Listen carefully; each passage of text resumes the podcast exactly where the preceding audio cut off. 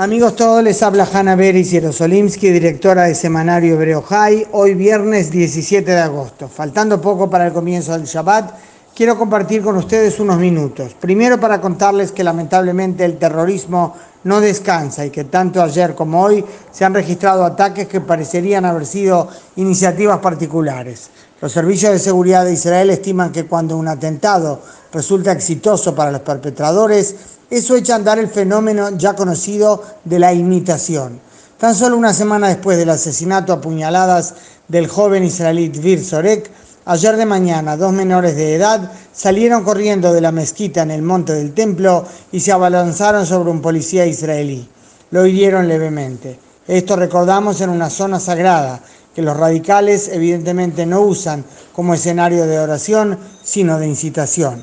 Y hoy al mediodía otro atentado, esta vez al embestir un coche una parada de autobús en Gush Etzion, al sur de Jerusalén, en la que dos jovencitos, hermanos, esperaban transporte. Ambos volaron en el aire por la fuerza del choque y aterrizaron detrás de la parada.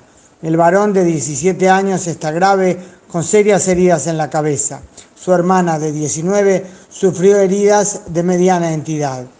Era tal la velocidad de la embestida que el terrorista que se desvió para atacar volcó y cuando el conductor, cuando él mismo quiso salir por la ventana, fue muerto de un balazo eh, que disparó un policía de civil que había presenciado el atentado.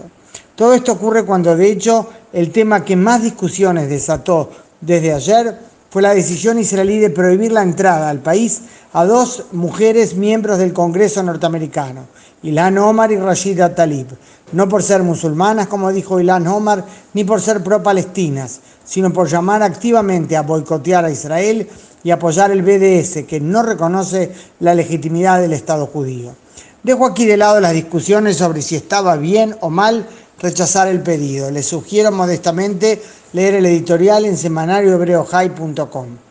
Después de la negativa israelí, Rashida Talib hizo llegar el jueves de noche una carta al ministro del Interior de Israel, o sea, eh, anoche, eh, el jueves, solicitando permiso para entrar a Israel a fin de poder pasar a Cisjordania a visitar a su abuela neonagenaria en la aldea palestina Beit Ur al-Fuqa, señalando que esta podría ser su última oportunidad de verla.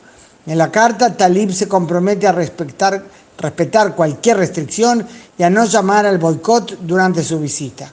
Ministros israelíes dijeron que si el objetivo de la visita era distinto del original, no venir a dañar a Israel, sino una razón humanitaria, lo digno era aprobarlo y así fue que se respondió positivamente a su pedido. Pero hoy Talib anunció que no vendrá, calificando de opresión racista las restricciones de Israel.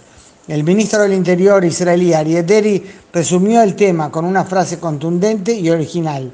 Parece que el odio a Israel es más fuerte que el amor a su abuela. Shabbat Shalom desde Jerusalén, hoy viernes 17 de agosto.